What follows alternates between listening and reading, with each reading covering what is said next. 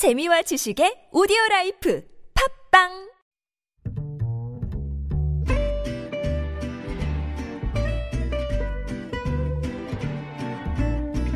Good evening, everyone. Welcome to the evening show. 오늘 한국을 방문한 일본 대학생들이 서울 종로구 옛 일본 대사관 앞을 찾아갔습니다. 일본의 역사적 과오와 잘못을 솔직하게 인정하자며 고개를 숙인 일본 대학생들은 평화의 소녀상 앞에 국화 꽃다발을 놓고 소녀상을 따뜻하게 안았는데요.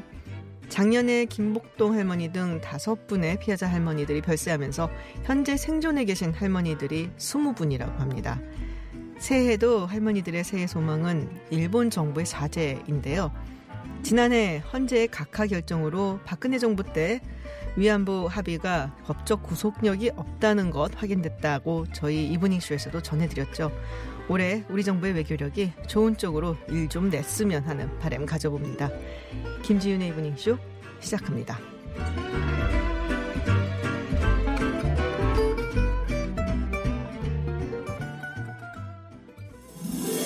Welcome to Unfiltered. North Korea's latest CNN was given 미국 오하이오 일본의 주지사신 백색 국가 명단 should be on the air at 국내외 소식을 한 번에 들려듣는 뉴스 서울 타임즈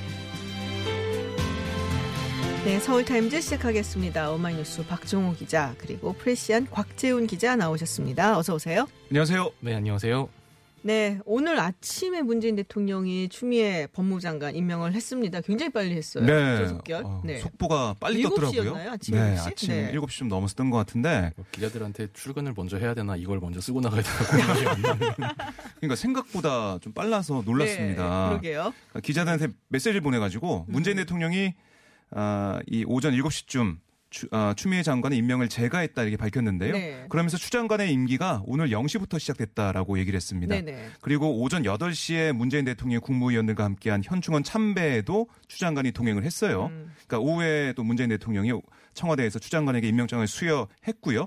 이렇게 추 장관이 임명됨으로써 지난해 10월 14일 조국 전 장관의 사표가 수리된 지 80일 만에 법무장관 공석 상태가 해소가 됐습니다. 음. 그렇군요. 지금 보통 이제 나오는 얘기가 추미애 장관 취임하게 되면은 아마도 인사권부터 행사할 것이다. 지금 뭐 검찰 인사부터 시작을 할 것이다는 얘기가 나오고 있습니다. 어떻게 보고 있어요? 지금 언론에서는?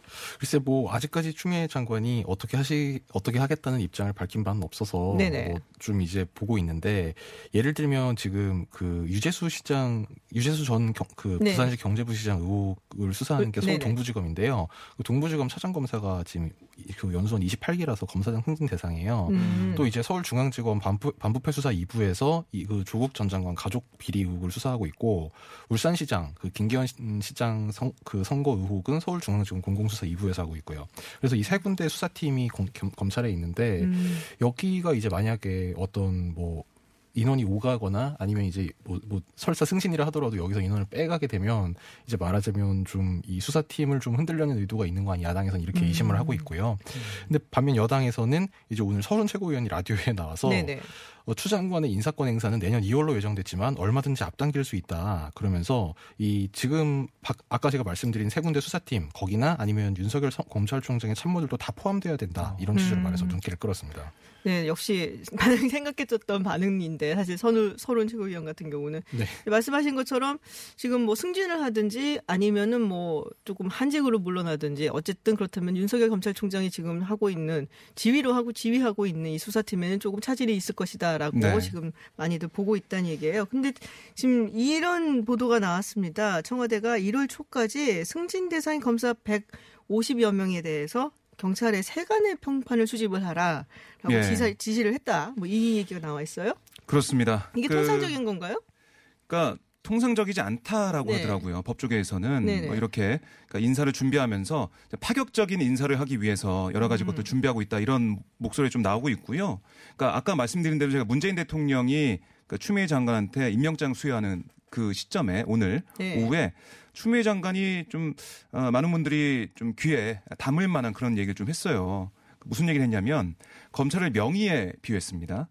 명의, 명의. 이름난 의사에 네, 비유하면서 수술칼을 환자에게 여러 번 찔러서 병의 원인을 도려내는 게 명의가 아니라 정확하게 진단하고 환부를 제대로 도려내는 게 명의다라고 얘기를 했습니다.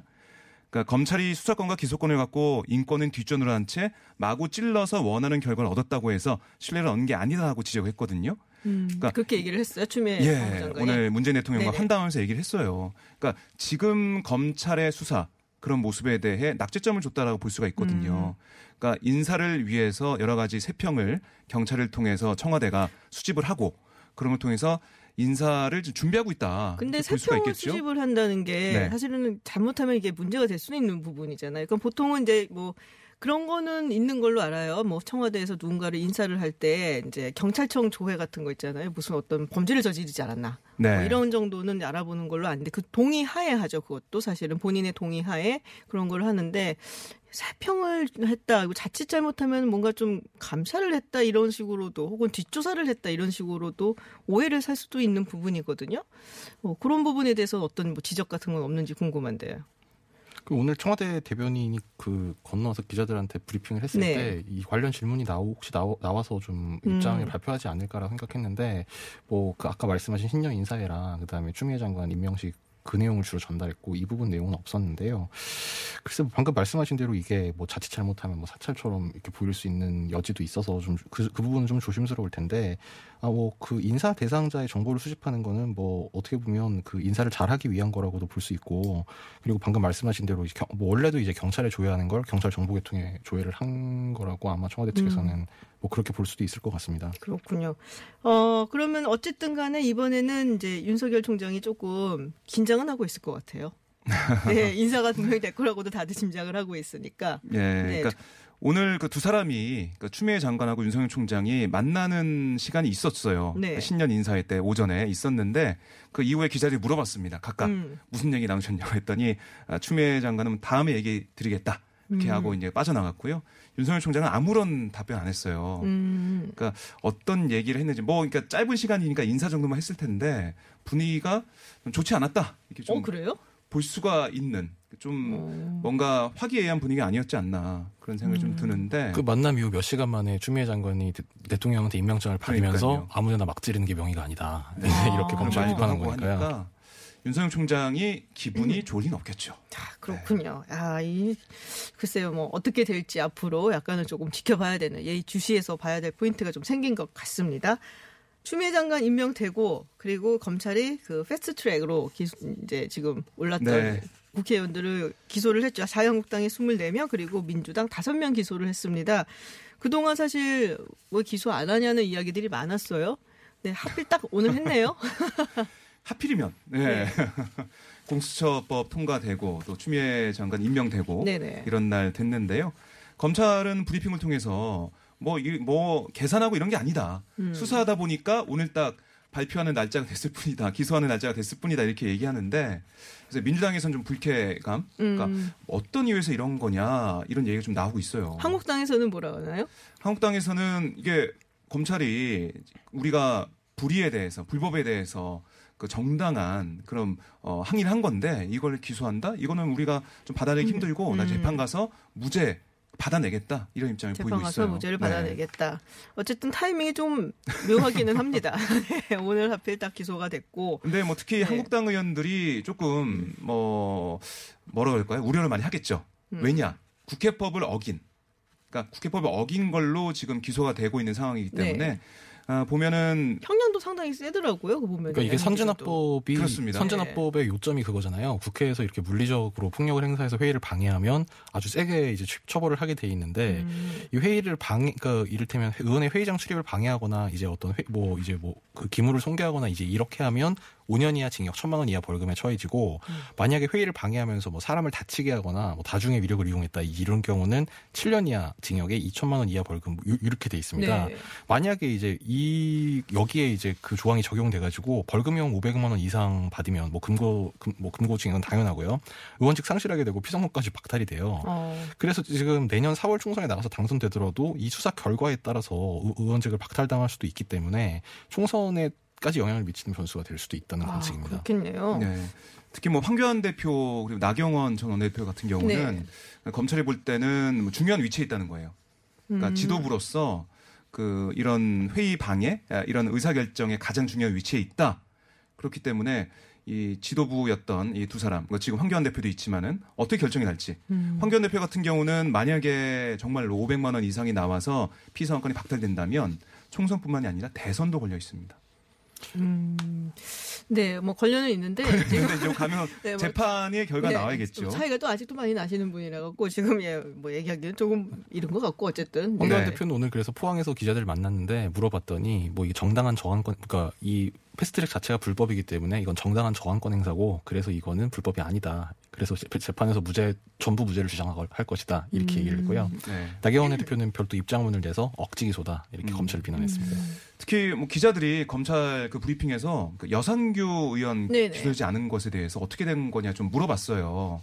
근데 뭐 불구소 아그 네, 네. 불출마했기 때문에 어, 네네. 안한 거 아니냐 그 얘기했는데 그게 아니다. 검찰에서는 영상을 봤을 때 몸싸움하거나 이런 객관적인 증거가 없다는 취지로 그래서 기소하지 않았다. 몸싸움을 하거나. 하는 객관적인 증거가 네, 없었다. 몸싸움하는 객관적인 영상, 뭐 객관적인 이런, 영상 증거 예, 그런 게 없었다라고 설명을 하더라고요. 그렇군요.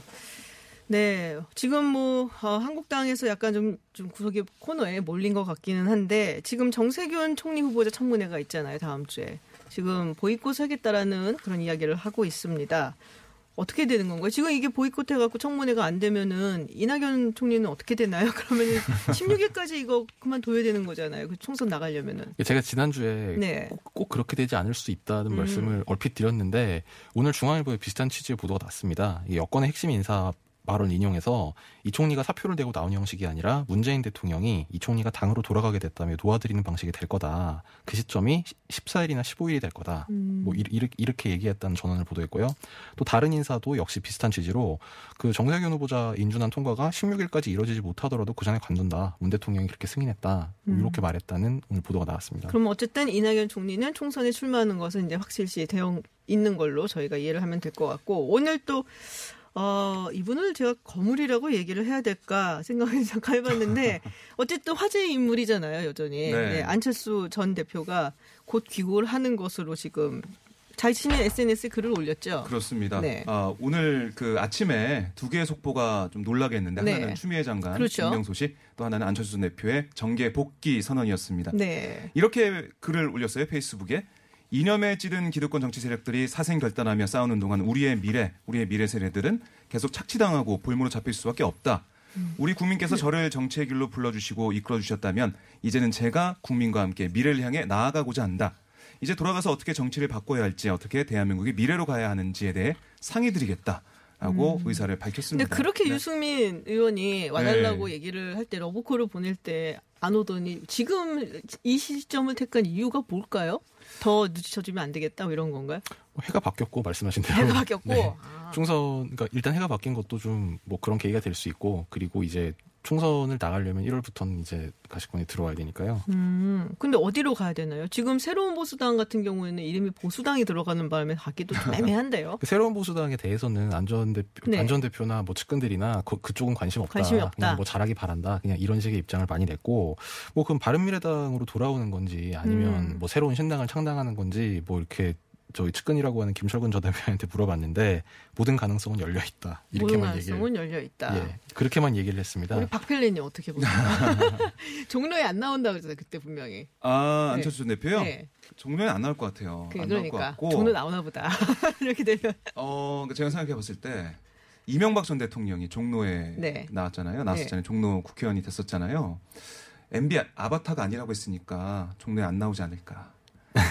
이런 궁색한 이유를 대면서 아, 뭐 예, 농담식으로 말씀드렸고요. 네. 그러니까 왜 지금이냐. 그러니까 안철수 전 대표가 봤을 때는 자기만의 공간이 좀 열렸다고 판단한 것 같아요. 지금요. 네, 그러니까 극단의 대결. 음. 그러니까 민주당과 한국당, 특히 한국당 같은 경우는 아예 이제 극우 쪽으로 가고 있는 게 아니냐 이런 비판이 나-. 많이 나오고 있지 않습니까? 그래서 내가 갈 수 있는 중도 부분에 진공 상태가 있다. 극중. 극중주의.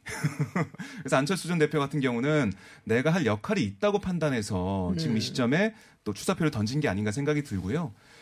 어, 너무 많은 선택지가 있어요. 그러니까 보수 쪽에서 볼 때는 매력적인 인물입니다. 왜냐? 중도의 표를 끌어올 수 있는 중도의 지지를 받을 수 있는 인물이 되기 때문에요. 잠깐만요. 비호가 네. 미리 아니었던가요? 어느 여론조사에서? 뭐 그럴 갤- 수도 갤- 있지만 작년 갤럽이었죠. 예. 작년 말에 정치 음. 지도자에 대한 호감 비호감도 그러니까. 조사를 했는데 예. 그때 이제 비호감도가 그 주요 정치인들 뭐 황교안 대표 포함해서 이제 주- 여, 여야 대선 주자들을 대상으로 쭉 했는데 비호감도가 가장 높고 그러니까요. 호감도가 가장 낮긴 했어요. 네. 근데 이제 이거는 이제 여러 사람을 섞어놓고 지지율을 조사하는 방식이 아니라 이 사람에 대해서 호감이 갑니까 호감이 안 갑니까 이렇게 물어 물어보는 방식이라서 이제 다른 주자들이랑 나란히 섰을 때 이제 지지율이 얼마나 나오냐 하는 상대적인 지지율이 또 중요하니까. 그렇죠 그렇죠. 음. 그러니까 저는 그래서 그 한국당도 그렇고 새로운 보수당도 그렇고 바른미래당도 그렇고 다 러브콜을 보낼 것 같아요. 음. 그러니까 안철수 전 대표가 갖고 있는 국중주의 말씀하셨지만 네. 중도층의 그 표심 그게 있기 때문에 러브콜 보내고 안전 대표는 돌아오게 되면은 어떻게 보면 선택지가 많은 가운데 음. 자신의 정치를 좀 만들 수 있는 그런 가능성이 있다. 물론 그런 가능성을 통해서 정치한다고 해서 성공할지 안 할지는 알 수가 없죠 아직은. 그 종로보다는 원래 안철수 대표가 전 대표가 19대 20대 총선에서 나갔던 게 서울 노원병입니다. 그렇죠. 거기도 아마 다시 생각할 수 있을 것 같고 그 다음에 안철수 전 대표 고향, 고향이 부산이거든요. 그래서 아예 부산 영남 쪽으로 나가는 음. 선택도 가능하지 않냐. 뭐 정치권에서는 그런 관측도 있습니다. 그렇군요. 알겠습니다. 일단 여기까지 듣고요. 그리고 교통 정보 듣고 돌아와서 다시 하겠습니다.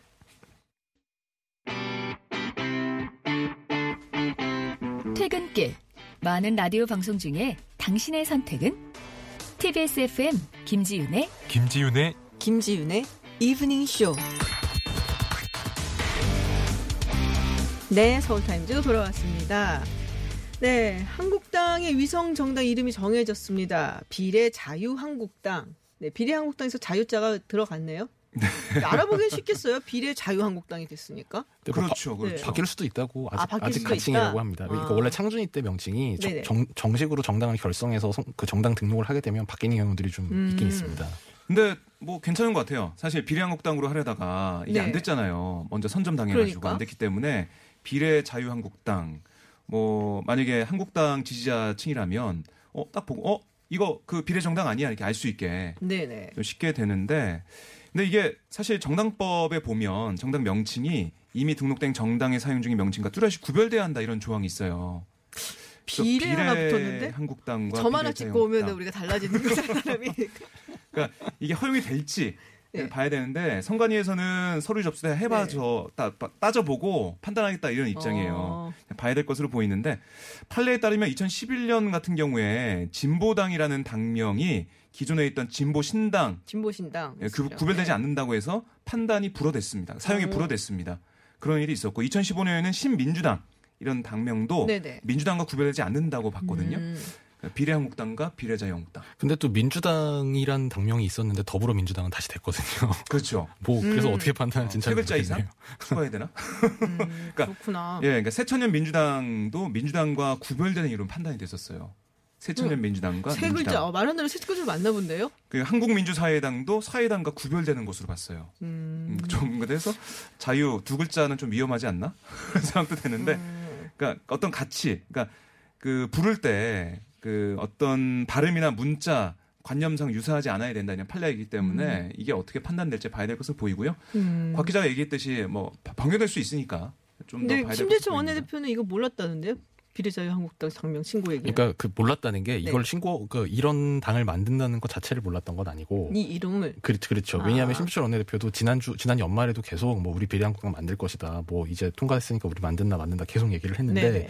구체적으로 딱 이름이 이거라는 거는 뭐 아. 몰랐다는 보도는 저도 봤어요. 그렇군요. 근데 네. 원내대표 알아야 되는 거 아닌가요? 원내대표인데 그, 거기에 의원 30명이 갈 수도 있는데 그 참고 참, 있어요. 박정호 참고로- 기자 같으면 가겠어요?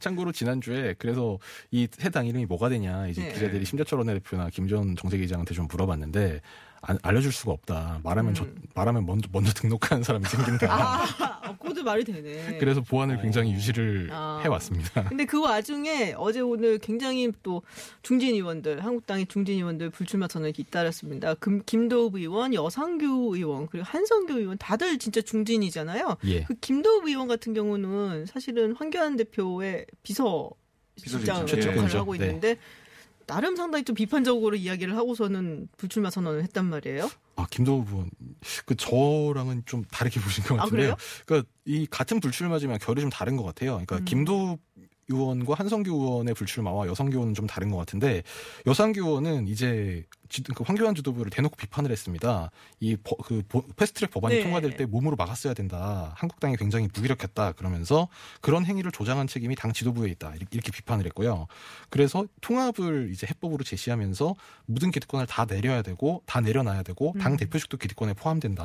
그러니까 사실상 뭐좀 그 말을 표현하자면 뭐 황교안 당대표 물러나라 뭐 이렇게 해석될 수도 있는 말을 한 건데 반면 한성규 의원 같은 경우에는 지금 황교안 체제에 대한 비판이 많은데 저는 황교안 체제 첫 사무총장으로 이 황교안 체제에 힘을 더하기 위해 불출마를 선언한다 이렇게, 말을 했거든요.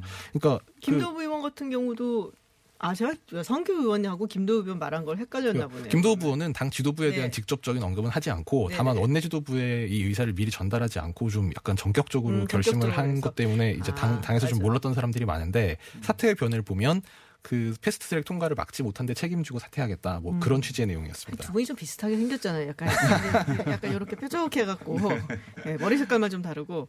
네, 한성교 의원 같은 경우는 눈물을 보였더라고요. 아, 그래요? 예. 그래서 빨갛게 될 정도로 음. 뭐 울면서 박근혜 전 대통령한테 미안하다고 했던 용서를 구한다 뭐 이런 음. 얘기를 했던데. 예, 그, 그 앞에 쭉 이제 엉- 그 회견 회견 입장을 쭉 밝힌 다음에 마- 갑자기 한 3초에서 5초 정도 이제 말을 믿지 못하고 막 눈물을 그렁그렁 하더니 음. 탄핵 대신 박근혜 대통령께 정말 죄송합니다. 저를 용서해 주십시오. 아. 라고 하고 기자회견을 마쳤습니다. 그렇군요. 그러면 이렇게 되면은 어떻게 보수 대통합 뭐 이야기가 좀 급물살을 타게 되는 건가요? 어떻게 되는 건가요? 뭐 우선 불출마하는 의원들이 많게 되면 네. 자리가 생기니까 그만큼 비어 있는 공간이 생기니까 보수 대통합, 뭐 빅텐트를 만들어서 뭔가 함께 할 수 있는 그런 부분들이 생기겠죠. 생기는 음. 부분도 있겠죠. 보- 근데 보통 자리가 생기면은 네. 저 같으면은 내 사람을 이렇게 꽂아 넣는 생각을 먼저 할 것 같기도 한데. 참고로 그 여성계 의원이 사퇴한 자리가 네. 경남 사천남의 하동인데 거기에 지금 예비후보로 등록한 분 중에 한 분이 이태용 전 총리실 민정실장이라고 황교안 대표 최측근입니다. 거봐요. 거봐요. 이럴 수가. 네. 아니 뭐 그러니까 그분한테 공천을 준다 이렇게 이런 게 네. 결정된 건 아니고요. 많은 그냥 그런 분들이 기다리고 어, 있다. 음, 뭐 우연의 네, 일치랄까 그냥 그렇죠. 그 자리가 마침 그런 자리가 이런. 우연이. 정말 우연의 일치. 어, 진짜 우연이다. 그죠? 네, 알 알겠습니다. 수가 없습니다. 네, 오늘 여기까지 이야기 듣도록 하고요. 네, 지금까지 프레시안 곽재훈 기자 그리고 오마이뉴스 박정호 기자와 함께했습니다. 오늘 고맙습니다. 네, 고맙습니다. 감사합니다.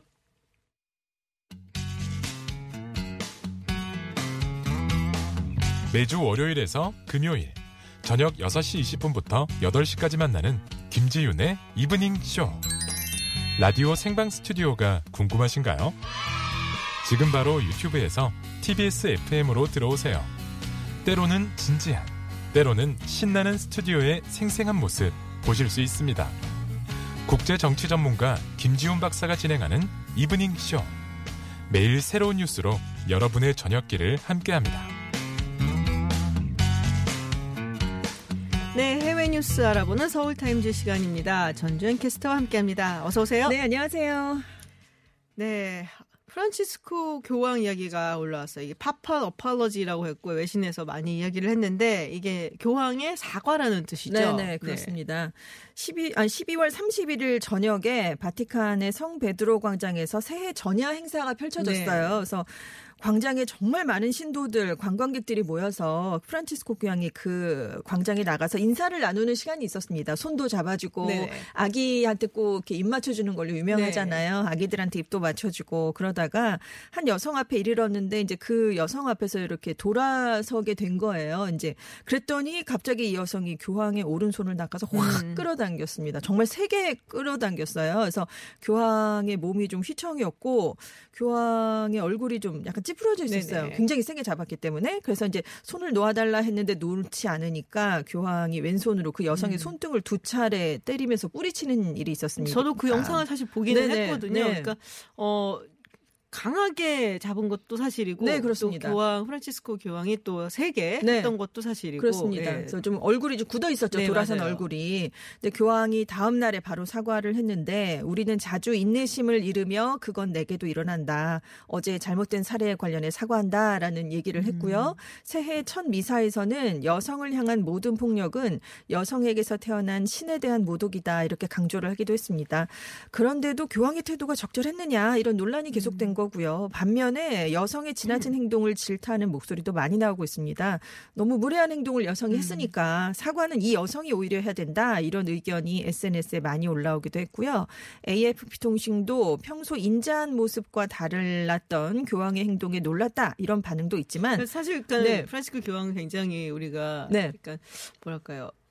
뭐 옆집 할아버지 같은 그렇죠. 굉장히 네. 모습이잖아요. 네, 아주 그렇습니다. 권위적이지 네네. 않고. 그리고 미사 도중에 아이가 이렇게 앞을 왔다 갔다 하는데도. 네. 그냥 놔두라고 그런 모습도 있었고 맞아요. 그래서 교황도 했지. 인간이 네. 아니냐 그래서 교황의 본능적인 반응을 지지하는 그런 글도 네. 많았다 이런 얘기도 있었습니다. 그렇군요. 다음 소식은 인도네시아 소식입니다. 아, 첫날부터 수해가 발생을 네, 했어요. 물폭탄, 네. 물난리 지금 이런 표현이 나오고 있는데요. 작년 12월 31일 오후부터 이를 새벽까지 폭우가 내렸어요. 그래서 홍수가 발생을 했거든요. 현재까지 21명이 사망을 했습니다. 16살 학생은 감전사한 아이고. 걸로 알려졌고요. 저체온증, 익사, 산사태 등으로 이제 나머지 20명이 숨진 것으로 파악이 됐는데 자카르타 수도권에서 지금 수천 채의 주택과 건물이 침수됐어요. 그래서 3만여 명의 이재민이 발생을 했습니다. 동부의 한림 페르다나 쿠스마 공항에는 12월 31일 하루 동안 377mm의 폭우 가 쏟아졌어요. 2007년 이후 최대 강우량이었는데 그래서 활주로가 하루 동안 폐쇄되면서 19,000여 명의 승객이 불편을 겪었습니다. 인도네시아가 작년 11월부터 우기거든요. 네네. 그래서 수마트라 섬, 술라웨시 섬 여기서는 홍수 피해가 많았는데 이렇게 자카르타 수도권의 수해가 발생한 건 이번 우기 들어서 처음입니다. 아, 새해 첫날부터 네. 수해가 나서 이재민 생기고 또 그러니까요. 사망하는 분들도 네네. 생겨서 아, 멀리 떨어져 있는 곳이지만 안타깝네요. 네, 지금 교민 다섯 가족이 주택 침수 피해를 본 것으로 파악이 됐어요. 그래서 지난밤에 뭐 차량에서 밤을 보내신 음. 분들도 있고 가장 큰 한인 신발 공장 중 하나로 꼽히는 곳도 인근에 강이 범람하면서 침수를 했고 교민들이 공개한 사진들이 SNS에 올라왔는데 네. 무릎 위까지 집안인데 어. 무릎 위까지 침수된 사진도 있고 그렇더라고요. 아, 네. 네. 더 큰 피해 없이 빨리 좀 잘. 복구가 됐으면 네네. 좋겠습니다. 네, 올해 어, 새해를 맞으면 보통 이제 각국 정상들이 뭐 네. 신년사도 있고 새해 네. 인사도 하고 하잖아요. 지금 보면은 굉장히 많은 정상들이 결연한 정면 돌파 정신을 지금 외치고 있습니다. 네. 뭐 대표적으로 시진핑 주석도 있고 네. 또 아베 총리도 그렇고 존슨 영국 총리도 있고 네, 네. 다들 뭐 이유가 있죠. 하나씩 그렇습니다. 큰 아젠다들이 네. 앞에 놓여 있어요. 일단 트럼프 미국 대통령은 뭐 의지라기보다 뭐 Happy New Year 이렇게 네. 짤막하게 인사를 남겼고 지금 휴가 중이거든요. 마라라고 리조트에서 그래서 뭐 외교 안보 정책에 대한 뭐 기자회견이 약식으로 열렸는데 우리는 훌륭한 한 해를 보내게 될 것이다. 이렇게 짤막하게만 얘기를 했고요. 시진핑 중국 국가 주석이 진심으로 홍콩이 잘 되고 홍콩 동포가 잘 되길 바란다. 라면서 홍콩 시위를 우려하는 목소리를 나타내면서 일국양제 음. 원칙을 다시 한번 강조를 했습니다. 그러니까 대만의 차이잉원 총통이 신년사를 통해서 중국이 압박하는 일국 이체제에 의한 양안 통일은 절대로 받아들이지 않겠다. 이런 또뭐 맞- 맞받아치는 신년사를 내놓기도 했어요. 좀 있으면 선거예요. 그렇습니다. 네, 11일이죠. 네. 네. 아베 총리는 미래를 똑똑하게 응시하면서 커다란 개혁을 진행해 가겠다. 그 맨 앞에 있는 것이 헌법 개정이다. 아, 이렇게. 오랜만에 듣는데요. 헌법 그렇죠. 개정. 네. 지금 신년 소감에서 개헌을 직접 언급한 어. 게 6년 만이라고 합니다. 그래서 자기의 임기가 2021년 9월에 일단 만료가 되는데 그 이전에 헌법 구조에 자위대의 근거 규정을 명기하겠다는 의지를 또한번 아마 이제 했습니다. 도쿄 올림픽 있으니까 성공적으로 치르고 네. 그러면서 정부 뭐 또 아베 총리 인기 높아지고. 뭐 이러면서 진행을 하지 않을까라고 그렇습니다. 보통 예측을 하고 있습니다. 그리고 푸틴 러시아 대통령 신년 메시지의 키워드는 국민 단결 음. 그래서 개인적인 계획과 꿈은 러시아의 계획과 분리될 수 없다. 뭐 이런 얘기를 음. 내놨고요. 마크롱 프랑스 대통령 지금 연금 개혁 때문에 시위가 네. 대대적으로 벌어지고 있잖아요. 어, 노동계가 거센 반발을 하고 있고 대규모 파업 시위가 벌어지고 있지만 기존의 계획을 그대로 추진하겠다라는 입장을 음. 신년사에서 밝혔고요. 존슨 영국 총리도 이달 말까지 우리는 브렉시트. 브렉시트를 끝낼 것이다. 이 얘기를 다시 한번 네. 신년사에 담았습니다. 그렇군요. 네, 세계 최고 부자 이야기가 나왔습니다. 2019년 세계 최고 부자 뭐 다들 알고 계실 거예요. 네. 마- 아마존의 제프 베이조스. 그렇습니다. 네. 12월 31일 기준으로 이 베이조스 CEO가 순자산 1,150억 달러, 우리 돈으로 113조 1,470억 원 정도를 보유해서 전 세계 최고 부자로 조사가 됐습니다. 이혼하면서 부인한테 상당히 많이 많이 위자료를 도- 줬는데요. 네. 그래도 부자예요. 총 일이? 자산이 11조 원, 우리 돈으로 한 그 정도 넘게 줄어들었대요. 그래도 지난해에 이어서 1위 자리를 계속 지켰고 이혼을 해서 맥켄지 전. 부인이 지금 세계 두- 25번째 부자로 올라섰습니다. 음. 2위는 빌 게이츠 마이크로소프트 회장이었는데요. 네. 순 자산이 1,130억 달러, 약 130조 4,500억 원으로 집계가 됐고 3위는 프랑스의 루이비통 모에 헤네시 그룹 음. 회장 베르나르 아르노였습니다. 아, 이게 사실은 이 아르노 회장이 그 루이통 헤네시 네. 그룹이잖아요. 그러니까 LVMH라고 이야기를 그렇습니다. 하는데 네. 티파니를 지난 10월인가 네, 네. 11월인가 인수를 인수를. 했어요. 네. 그러면서 이 그 주가가 막 올라가면서 야 1위도 따라잡겠다라는 얘기가 네. 나왔었거든요. 그러나 예, 여전히 여전히 뭐 물론 지금 베이조스의 벽은 1위긴 네, 좀 한데 많이 높았습니다. 이게 되게 재밌었던 게 사실은 그 인수 합병 이야기를 들으면서 네. 이 LVMH 네. 루이비통 어, 헤네시 이 그룹이 어 사실은 이제 굉장히 많이 갖고 있거든요. 우리가 여러 개, 있는 우리가- 여러 명품들, 네, 뭐. 디오르라든지 뭐 루이비통 마찬 네네네. 뭐 당연히 갖고 있고 뭐 돔페리뇽도 가지고 있고 뭐 굉장히 네, 다양하죠. 네. 뭐 불가리도 가지고 있고 태그호이어도 뭐 이런 네. 아주 명품들 많이 갖고 있는데 이거의 라이벌 그룹이 있어요. 리치몬드 그룹이라고 네네. 스위스 스위스의 리치몬드 그룹인데 이 그룹이 어디냐 까르띠에를 가지고 있는 네네네. 곳이에요. 까르띠에하고 삐아제 이런 고급 보석 시계 막 이런 네. 거. 그러니까는 아르노 그룹은 보석료에 대해서 항상 이게 있는 거예요. 그래서 그렇죠. 이걸 가져야지만 우리가 리치몬드를 뛰어넘을 수 있다. 네. 그래서 전격적으로 티파니를 사실은 인수를 했는데 네. 네, 사실은 티파니가 우리가 보기엔 굉장히 고급스러운 어떤 보석이지만 네, 네, 네. 거기는 그렇죠. 뭐 실버 제품도 많이 네, 팔고 네. 해서 약간은 그 스펙트럼이 넓거든요. 그렇습니다. 그뭐 깔띠라든지 이런 것보다는 조금은 네네. 뭐 조금 실버도 있고 뭐좀 맞아요. 수준 떨어져 네. 약간 유럽 사람들이 보는 그런 게 있었는데 이 티파니를 인수해가지고 티파니만 보석만 한 게 아니라 이걸 이걸 통해 갖고 미국 사람들을 끌어들이겠다라는 네, 생각 네. 갖고 있나 봐요. 그래서 이걸로 인해서 이 보석계 그리고 패션 high 명품 패션계에서 그, 그 1, 2, 3위 네. 이게 이제 어떻게 지각 변동이 일어났냐 굉장히 많이 관심들을 가졌고 그렇습니다. 아르노는 그렇다면 1위에 올라갈 수 있겠느냐. 네. 그래서 별명이 캐시미어를 입은 늑대예요. 확 다가오네요. 예, 다가- 예, 확 다가오시죠. 네. 막 인수 합병을 아주 공격적으로 네. 하기 때문에 그래서 재밌더라고요. 이런 뉴스들이 나오면서 야 베조스를 이길 수 있단 말이야. 네. 명품으로 막 네. 어 굉장히 흥미로웠는데 하여튼 이번에는 아직은 3위다. 그렇고요. 이게 지금 날마다 집계가 됐는데 네. 변동이 매날 달라지니까요. 그렇죠. 지금 주식 이- 때문에 그런 네, 거잖아요. 2020년에는 또 어떤 변동이 있을지 모르니까 한번 내년 말에 어떻게 발표되는지 그걸 또 봐야 될 것 같습니다. 네. 아, 근데 3, 4위 차이가 굉장히 많이 나요. 네. 1, 2, 3위가 발군으로 있고 그렇습니다. 그다음에 4위가 뚝 떨어져 있죠, 사실은. 그러니까요. 그, 그 천억 원대가 넘어가는데 이제 4위가 워런 버핏이거든요. 네네. 근데 순자산 893억 달러니까 네네. 많이 1,150에서 3, 893은 좀 차이가 나죠. 그렇죠. 네. 많이 차이가 나죠. 한국은 어떤가요? 최고 부호가 이건희 삼성전자 회장으로 음. 59위입니다. 순 자산이 310억 달러, 우리 돈으로 35조 7,900억 원이었고요. 이재용 삼성전자 부회장이 273위였어요. 그래서 우리 돈으로 한 7조 8천억 원을 갖고 있는 것으로 조사가 돼서 한국인 중에 두 번째로 순위가 높았습니다. 그렇군요. 네. 아 진짜 뭐 감이 안 와요 이런 거 너무 그렇죠. 어마어마한 네, 공이 공이 너무 많이 붙어가지고요. 그래서 그런가 보다. 뭐 다른 세계에 있는 그런 얘기. 같은 그런 얘기가 들었는데 네. 뭐 재밌잖아요. 그래도 이런 그렇죠. 얘기하면 네. 네. 알겠습니다. 네 지금까지 전주현 외신캐스터와 함께했습니다. 오늘 고맙습니다. 네, 감사합니다. 네, The Script Superheroes 들으시면서요. 저는 7시에 김지윤의 Pick으로 돌아오겠습니다.